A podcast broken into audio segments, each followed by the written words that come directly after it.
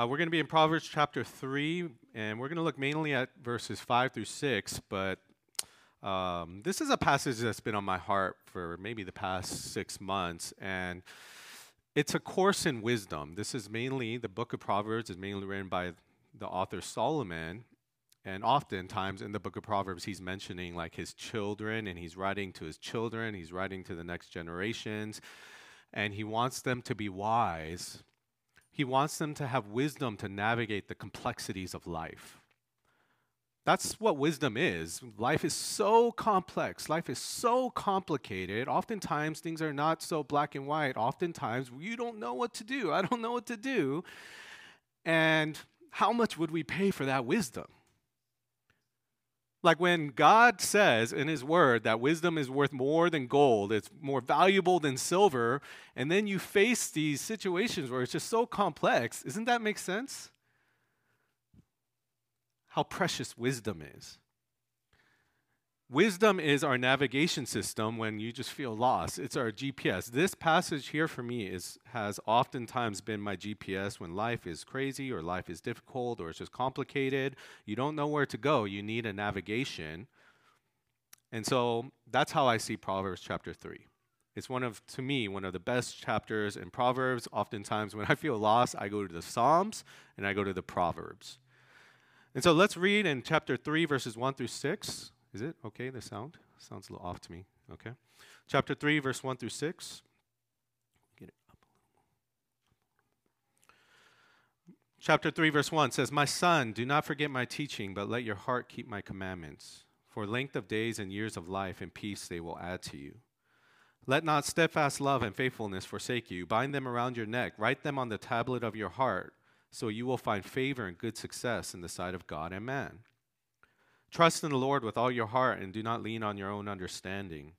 In all your ways acknowledge him, and he will make straight your paths. Be not wise in your own eyes. Fear the Lord and turn away from evil. It will be healing to your flesh and refreshment to your bones. And this verse applies when our will is different from God's will. Isn't that assumed here? Our understanding is different from God's. There's a tension here between what God wants and maybe what we want. Because you don't need trust when your life is going the way that you want it to go. We need it when there seems to be holes in the pictures, when there's parts of the puzzle piece that are missing. When we're in the dark, and in general, this verse or this passage seems to say that there's a type of blessing, there's a type of even freedom that can be experienced when you trust God with the things you can't understand. Because nothing about life is predictable. Oftentimes, life is uncomfortable. And whether we know it or not, control is always an illusion. It's always an illusion. But can we trust God when we don't understand? There's that type of blessing and freedom you see throughout Scripture, whether it's in Philippians 4, where it's not me in different circumstances, it's Christ in me that will allow me to be content in all situations. That it's the peace of God will guard my heart and mind in Christ Jesus, and I can rejoice always because I trust in the Lord. That's like a freedom that I think is, I've seen it in a few people. They're usually experienced and seasoned saints, a lot older than me. But isn't that a freedom that you would want?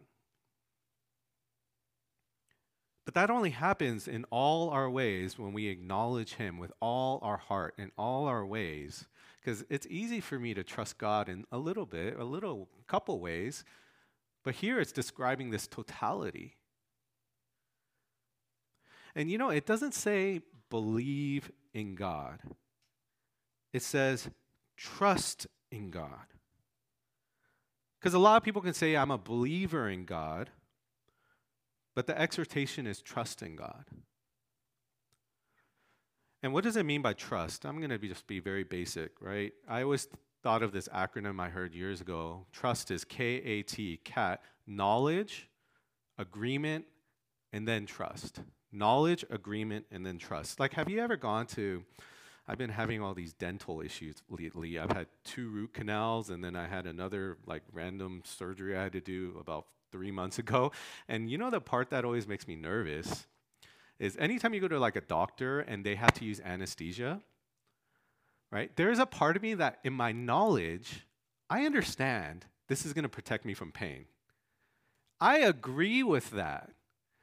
But whenever the nurse comes in and she just very quickly, you know, rubs the ointment on my you know, on my gums, there's a part of me that's always like, do I fully trust that what you just did is going to protect me from the pain? And I don't like it when they move too quickly, right? Sometimes I'm like, can you like slow down there, you know? Because they come in oh, and then like five minutes later, they he's putting the needles and everything in my mouth, and I'm like, hey, hey, hey, how do you know that what you just did is fully going to protect me from the pain? And there's a part of me that's like, I know it in my head, I agree with it, but it's very hard for me at that moment to trust it. But trust in the Bible is always based upon knowledge. Okay, first, it's based upon the character and deeds of the person you're trusting. And in this case, it's based upon God's credibility. We have evidence of his trustworthiness. That's what we call faith. That's trust. You know, faith and trust are not the opposite of thinking. It's not the opposite of using your brain. It's not a leap in the dark where there's no evidence. It's not trusting in something that's not trustworthy. Real Christian faith is always based on thinking. That's what Jesus basically says in Matthew chapter 6. Like, do not be anxious. Did he just say, don't worry, don't worry? No, he's like, let me give you the reasoning for not being anxious. This is who God is. Think about what kind of God he is. Think about it. Isn't he trustworthy? You trust someone who is worthy of trust. We don't just trust God, just, believe, just believe. It makes no sense, but just believe. You trust God because He's credible. And so faith isn't contrary to evidence. Faith is based upon evidence that God has proven himself to be trustworthy. Just like if you went to a doctor again or a dentist and this person is going to operate you, you need to have a certain level of trust to allow them to operate you that person has to have proven in some ways to be worthy of your trust that they are credible. So, what do you do? You see if he's credible, you see his track record, you look at his reviews, you ask for recommendations, you look at his credentials, where he went to med school, you look at the care and intimacy with which he's handled past patients, and there you decide hey, this person seems trustworthy, and I'm going to let him operate on me, him or operate on me. You trust based on the character, character of the person and their past acts of faithfulness and consistency. It's not a blind trust. We trust in what we know is true. In Psalm chapter 13, verse 5 through 6, the psalmist, uh, he starts in the first four, verse, four verses. He's like, How long? How long am I going to have to wait? He's out of breath. He's spiritually dying. He's oppressed by his enemies. And then in verse 5, though, this is where he ends up. But I have trusted in your steadfast love. My heart shall rejoice in your salvation. I will sing to the Lord because he has dealt bountifully with me. Basically, he's saying, I will trust in the Lord because I have seen your past acts of faithfulness. And so he sticks to what he does know about God when there's a lot of things he doesn't know about life. He sticks to truth. And he's tempted to let his emotions overcome his thinking. That's what we see in verses 1 through 4. But he looks back, he sees who God is, he sees what God has done, he remembers that he has proven that he is trustworthy. And he says, I will rejoice in that. And in the midst of a lot of questions, we need to stick to what we don't what we do know even if we don't understand why God feels so far, we know what the reasons are not. It's not because God doesn't love you or care for you or he's left you or abandoned you. Even if it feels that way in your heart, the evidence says that's not the case. Let me explain what I mean by that. As Christians, we look back, and I hope you'll see that God has never left you. You know, things are usually more clear in hindsight. But if it's not clear to you in the moment, hey, it doesn't seem like God is faithful right now, then you need to look back further, and that's why we have Scripture, where He has proven His faithfulness. You look at the New Testament where you see that Jesus cried out to God so that we could cry out to God as our Father. You see that He was abandoned so that we would never be abandoned. Would this God, who did not abandon me on the cross, will he not also with him take care of me today? If he did not spare his own son on the cross, do you think he will abandon you today? In the gospel, you have to stick to what you do know. On the cross, you see his loyal love, which gives us reason to trust even when he feels far. We look at the cross and see how good He's been. He's dealt bountifully with us. Corrie ten Boom, who has suffered and knows suffering, she says, Never be afraid, or never be afraid to trust an unknown future to a known God.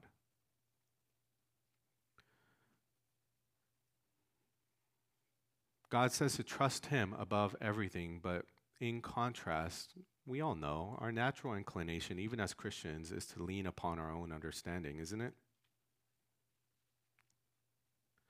He says, in contrast, here's the positive trust in the Lord. Here's the negative of that don't lean on your own understanding. Now, that doesn't mean you don't think, like I just said. That doesn't mean you don't try to make good decisions. Of course you do. But what it is saying that if you're going to try to navigate life fully relying on your intellect or relying on your intuitions, you're relying on the wrong thing. You're leaning, depending on the wrong thing. Do not rely on yourself. And that's again, again, the lesson of the New Testament, the entire Bible. We have to learn to throw aside any self reliance. It's hard. It's hard. There's a story in the Gospel of John that I always think it's it's just one of those stories where it makes like it, at first it doesn't make sense to me. Where in John chapter 11, in verse 1 through 3, it says, Now a certain man was ill, Lazarus of, Lazarus of Bethany, the village of Mary and her sister Martha. It was Mary who anointed the Lord with ointment and wiped his feet with her hair, whose brother Lazarus was ill. So the sister sent to him, saying, Lord, he whom you love is ill. And they sent him a message, they sent him a note, and it doesn't even name Lazarus. He just says, Lord, he whom you love is ill. That's it. That's the note. And it shows how closely Jesus was to this family, how much he enjoyed them. He loved Lazarus. And I like how they're not they're not sending a message to Jesus because oh man, you know Lazarus, he loves you so much. No, it's the other way around. Oh Lazarus, the one you love so much. They're calling on God based upon his love, not their love. They are confident in the fact that Jesus loved Nazareth, Lazarus. And so in verse 4, but when Jesus heard it, he said, This illness does not lead to death. It is for the glory of God, so that the Son of God may be glorified through it. Now, Jesus loved Martha and her sister and Lazarus. So when he heard that Lazarus was ill, he stayed two days longer in the place where he was. Then after this, he said to the disciples, Let's go to Judea again. And the disciples said to him, Rabbi, the Jews were now, just now seeking to stone you, and are you going to go there again? Like, imagine this scene. My friend's in the hospital and he's going to die soon. Hey, but, uh, you know, I got to play a couple more games of basketball. Let's wait a couple more days before I go visit him. And then the disciples said, Lord, are you going to go to Judea? Is it a good idea to go to the city that is next door to the city where everyone wants to kill you? From Lazarus, Mary, and Martha's perspective, what would we feel if that was us and our family member? Obviously, they're thinking, hey, it would be better if you came right now. And it doesn't make sense to them, but it does make sense to Jesus. Jesus wanted the experience of Lazarus to do two things to glorify God and to be a means for leading the disciples to greater faith. First, glorifying God. He says, through this, God is going to be glorified.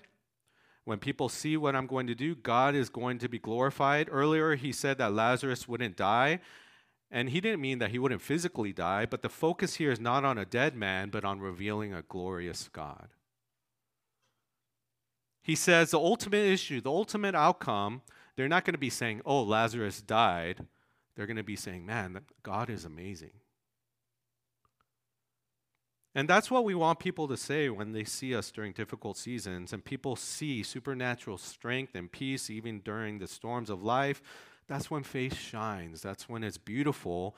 That's when you know something is real. When things get hard, somehow we can supernaturally struggle and believe that He's up to something greater.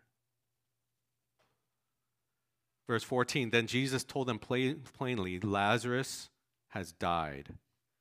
And for your sake, I am glad that I was not there so that you may believe. But let us now go to him after he's died. And just again, imagine, for your sake, I'm glad I wasn't there. So that you may believe. Let me show you something. There is something about this situation, this crisis, which will strengthen the faith of the disciples. They will see something that will make them grow. He's thinking of the glory of God and the disciples' faith. And he pretty much tells them, What I'm going to do makes no sense to you, but I'm going to do those things. I'm going to glorify God, I'm going to strengthen your faith. And I'm not going to go into the rest of the story, but Lazarus dies and then Jesus raises him from the dead. But one thing I do want to point out is that even though Jesus knew he was sovereign, Lazarus is going to die, and I'm going to raise him from the dead, it still says Jesus wept with them. He entered into their suffering. That's his perfect love. He will not turn off his heart even for a second. And we're all going to need. You know, the difficult thing about being a Christian is that you're probably going to face multiple times in your life where you're going to face a problem you can't fix.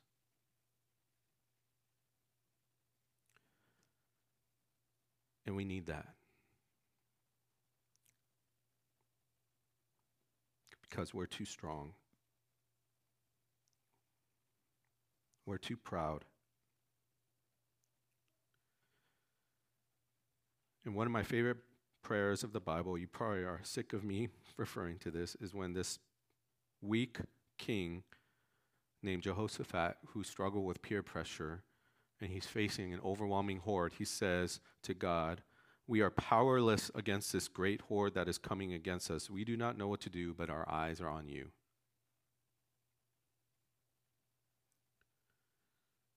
We don't know what to do, but our eyes are on you. In all our ways, we will acknowledge you, God, and He will make straight our paths. He will make straight our paths. And does that mean our path will be great? No, but He will make it straight according to His plan and design.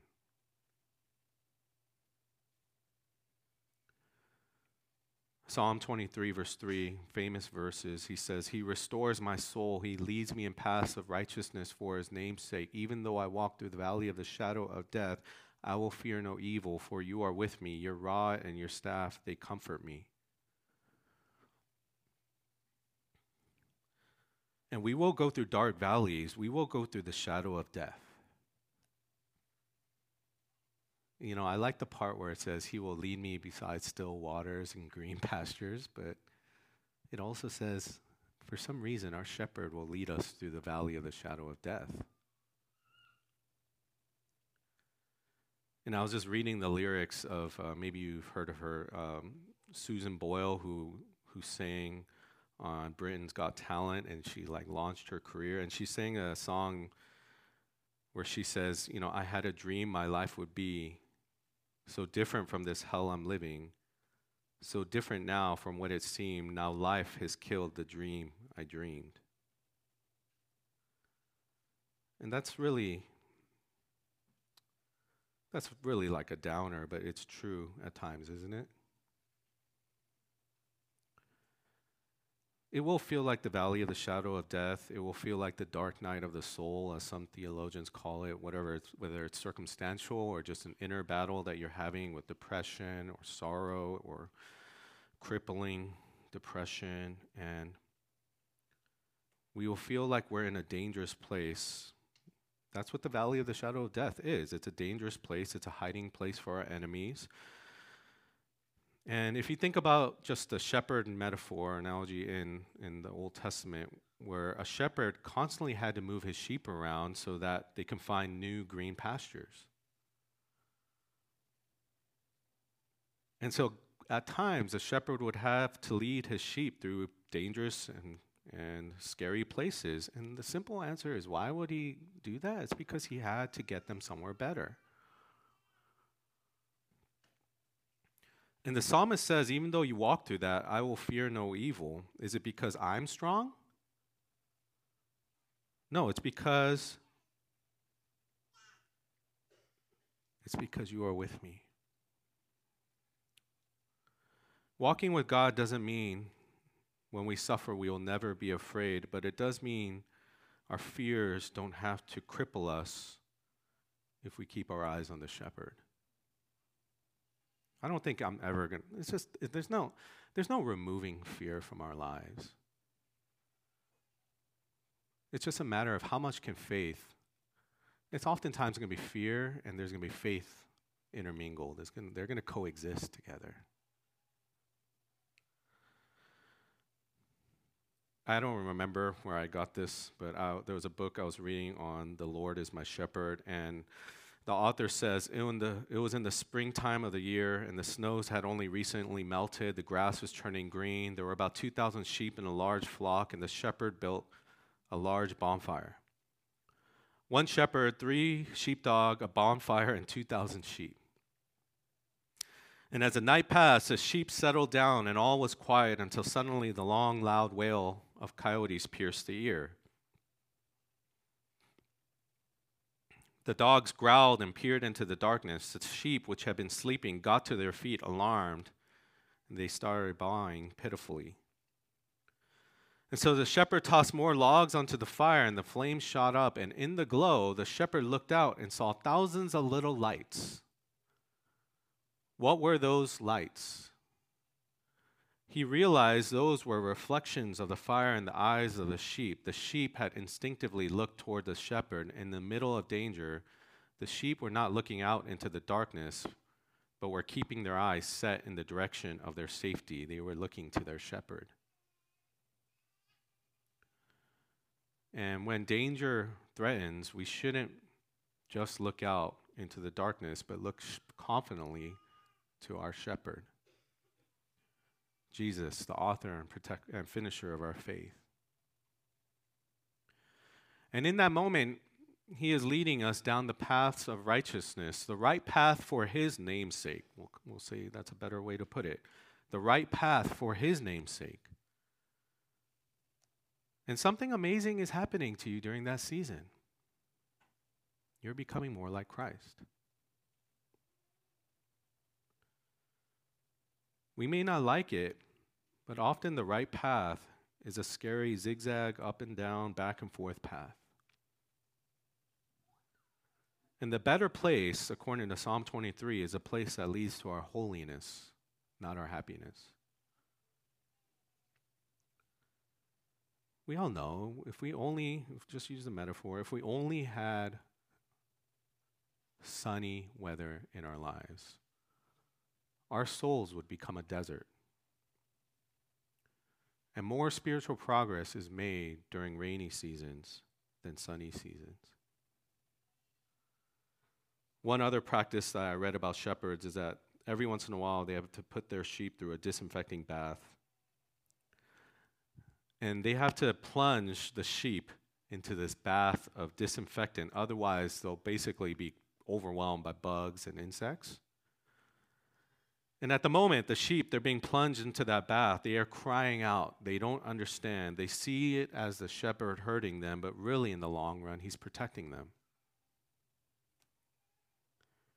They don't take kindly to what the shepherd is doing, to the dogs who herd them where they don't want to go, or the disinfectant baths that they're plunged into but it's the shepherd's purpose to take care of them, to see to their well being according to his wisdom, not according to their whims.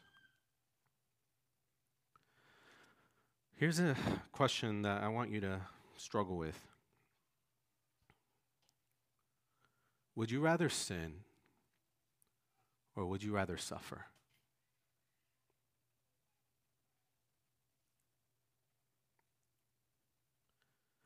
How much do you value being like Christ?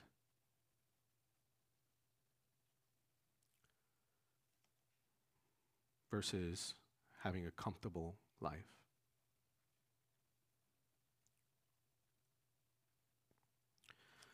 If we're honest, that's a hard question.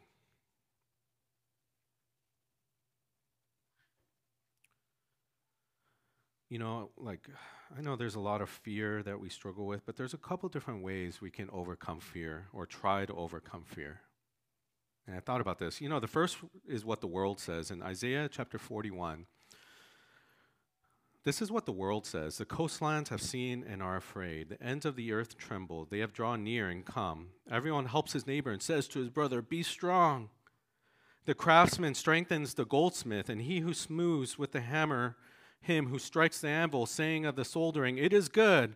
And they strengthen it with nails so that it cannot be moved. Let me explain what's going on here. Here we have God sending out an invitation to the clo- coastlands, those who are not Jews, to the Gentiles, to come to me, come to me. And he calls them ble- to be blessed as they become part of his people. But instead, they ignore his voice. They try to find relief from fear by huddling together up with others, encouraging one another, and saying, Let's be strong together. They don't run to God, and instead, they make idols for themselves. And these things can't ultimately help you overcome fear because fear is not something we can ultimately overcome, just huddle together. And secondly, especially if you're putting your faith in man, those idols will fail. They nail down their idols so that they won't fall over, but yet they constantly fall over. And so the world looks around, but there's no one to really tell them what to do. Their idols are weak and pathetic. And in verse 28 and 29, but when I look, there is no one. Among these, there is no counselor who, when I ask, gives an answer. Behold, they are all a delusion. Their works are nothing. Their metal images are empty wind. These idols won't cut it. They won't save. They can't protect. They're nothing. They seem sturdy and strong, but they are empty wind. But verse 8 through 10, here is how God calls us to overcome fear. But you, Israel, my servant, Jacob, whom I have ca- chosen, the offspring of Abraham, my friend, you whom I took from the ends of the earth and called from its farthest corners, saying to you, You are my servant, I have chosen you and not cast you off. Fear not, for I am with you. Be not dismayed, for I am your God. I will strengthen you, I will help you, I will uphold you with my righteous right hand. Fear not, because I am with you. I will strengthen you. I will help you. I will uphold you. And around 300 times, the Bible says, Do not be afraid because I am your God.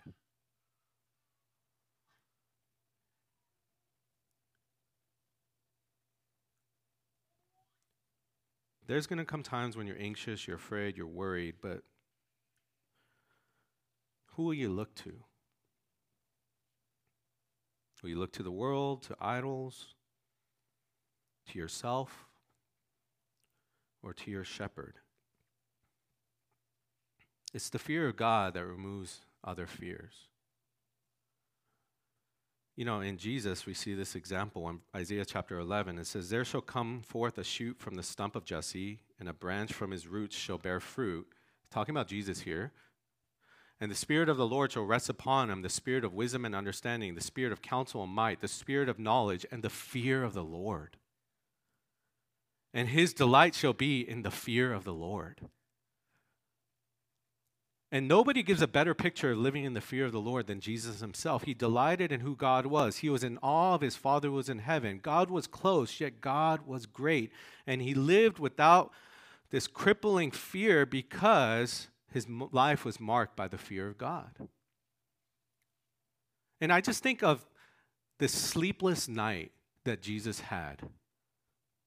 This sleepless night where he was overwhelmed and I understand. I'm so thankful. You know, I didn't why did Jesus want his friends with him? Hey, can you guys stay with me and pray with me? There's something so human about that, isn't it?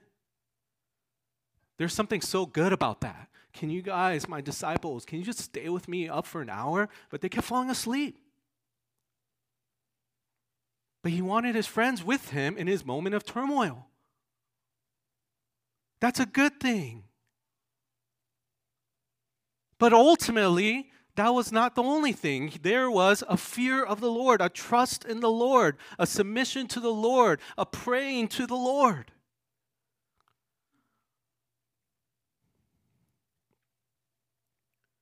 Be not wise in your own eyes. Fear the Lord and turn away from evil. It will be healing to your flesh and refreshment to the bones. The beginning of the fear of the Lord is have you repented of your sins and put your trust in Him? That's the beginning of knowledge. Nothing else I say will matter if you don't fear the Lord by trusting in Christ. Do you fear the Lord? Have you trusted Him? Are you a Christian? That's the beginning of overcoming, or rather, maybe not just not being overcome by fear. We should not fear in the sense that we don't have hope. You know, we're going to be afraid, but will we give it enough tread in our minds where we've just lost all hope? Because when fear moves in, hope moves out. And will fear of your circumstances drive out your fear of the Lord? Trust in the Lord with all your heart. Do not lean on your understanding. Fear Him. Trust Him above everything. It's put in contrast to your own understanding. We need to remember where is our hope. It's in God Himself, whose love will never vary, who is always trustworthy, always kind, always faithful, and who never misses a single detail. You know, I've been reading the biography of this woman. Um, she's basically one of my living spiritual heroes. Her name is Joni Eareckson Tada. And um, she's famous for her story where when she was 17 years old, she jumped into, like, she didn't realize a very shallow lake. And she, for the rest of her life, has now been paralyzed. She's a quadriplegic. She's been paralyzed from the neck down. And she's pretty famous for her worldwide ministry, along with her husband, Ken Tada, where they advocate for the spiritual and physical needs of the disabled community. And it's encouraging to see these biographies because, especially the biographies that show like the ugliness, not just like, hey, look at how amazing she is all the time, because she has these amazing moments where she's quadriplegic, she's already had pretty much the roughest life you can ever have, and then she gets cancer. And then she found some chronic pain there's this chronic pain. Chronic pain to me, I can only imagine that's like the worst thing. It just has never ending pain. And then there was no solution they could find. In that moment, she says to her husband, Ken, I believe this cancer comes with a great purpose. And if she could believe that, then so could he. In some strange, inexplicable providence of God, she felt happier than she had for years. Cancer, she told herself, not without a note of wonder, was a gift. And then at the other moment, she says she'd heard people talk about this sort of thing how my mind sometimes grapples with traumatic events by casting a cloak of unreality over them. This isn't me, and she's talking about her cancer diagnosis. This isn't me they're talking about. This isn't my mastectomy. This isn't my cancer. This isn't my crisis.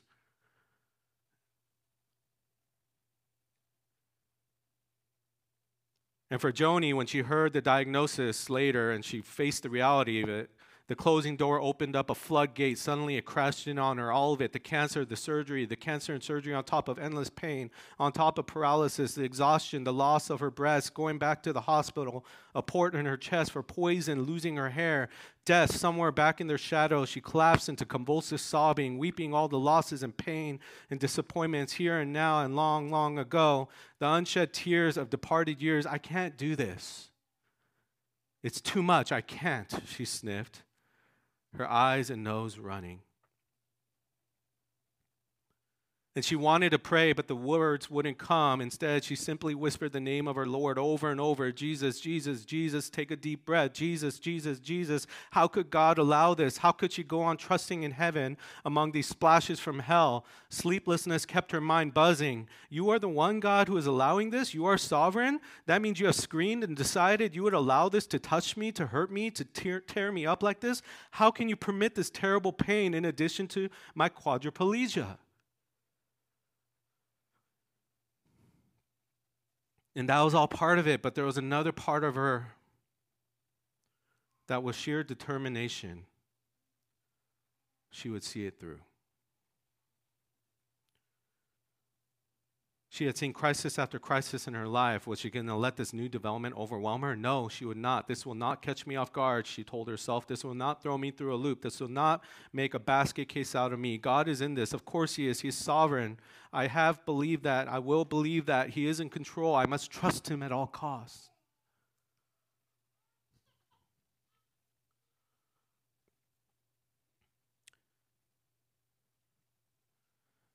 And it's hard because God has bigger dreams for us, for our lives, than we have for ourselves. But in order to walk in those bigger dreams, we will face greater obstacles than we ever could have imagined, and we will find ourselves compelled to rely on Him more than we ever knew before. John Piper says this is God's universal purpose for all suffering more contentment in God and less satisfaction in the world. And in Psalm chapter 23, there's this, you know, it says, He restores my soul, He leads me in paths of righteousness for His name's sake. But there's a shift because He doesn't say He is with me, his rod and his staff, they comfort me. Rather, the shift is, I will fear no evil, for you are with me. Your rod and your staff, they comfort me. And in those faith, in those moments where your faith becomes real, you don't say, He leads me. You say, You lead me.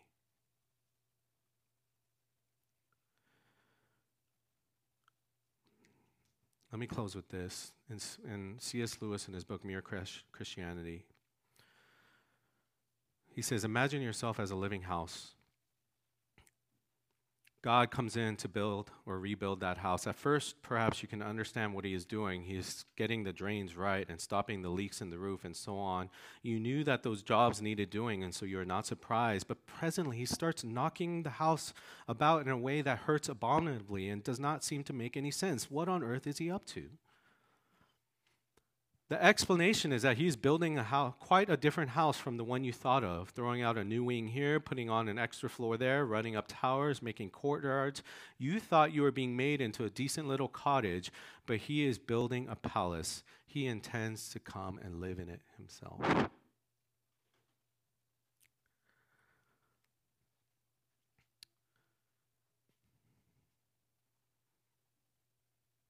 He is leading us in the paths of righteousness for his name's sake. Even though I walk, even though we walk through the valley of the shadow of death, we will fear no evil. For you are with me, you are with us. Your rod and your staff, they comfort us. Let's pray.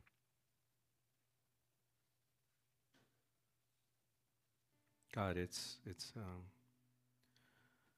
whether this is a passage or these passages or something we need to tuck away for the future, or right now we're going through a season where it just feels like it's too much. It's too much. And we're bitter that we have to go through this. It doesn't make sense. It doesn't feel worth it. It feels like you're plunging us into something so heavy It feels like we're surrounded by wolves. We're afraid.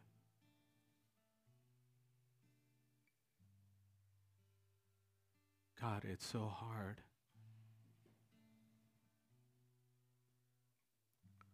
And every inclination of our hearts wants to just run away. We want to be angry. We want to lash out at you.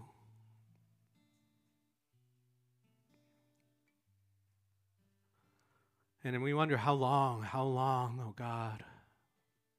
How long?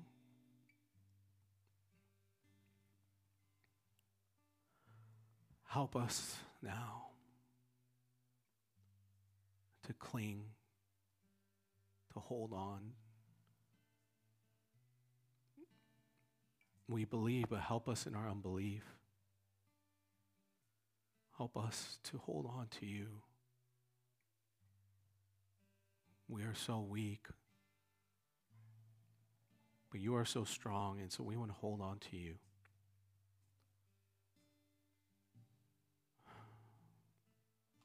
Please help us. God, I pray that we pray that it wouldn't just be that He is with us, but you are with us, your rod and your staff. They comfort us, they comfort me. May your spirit prompt our hearts to experience these truths. In Jesus' name we pray. Amen.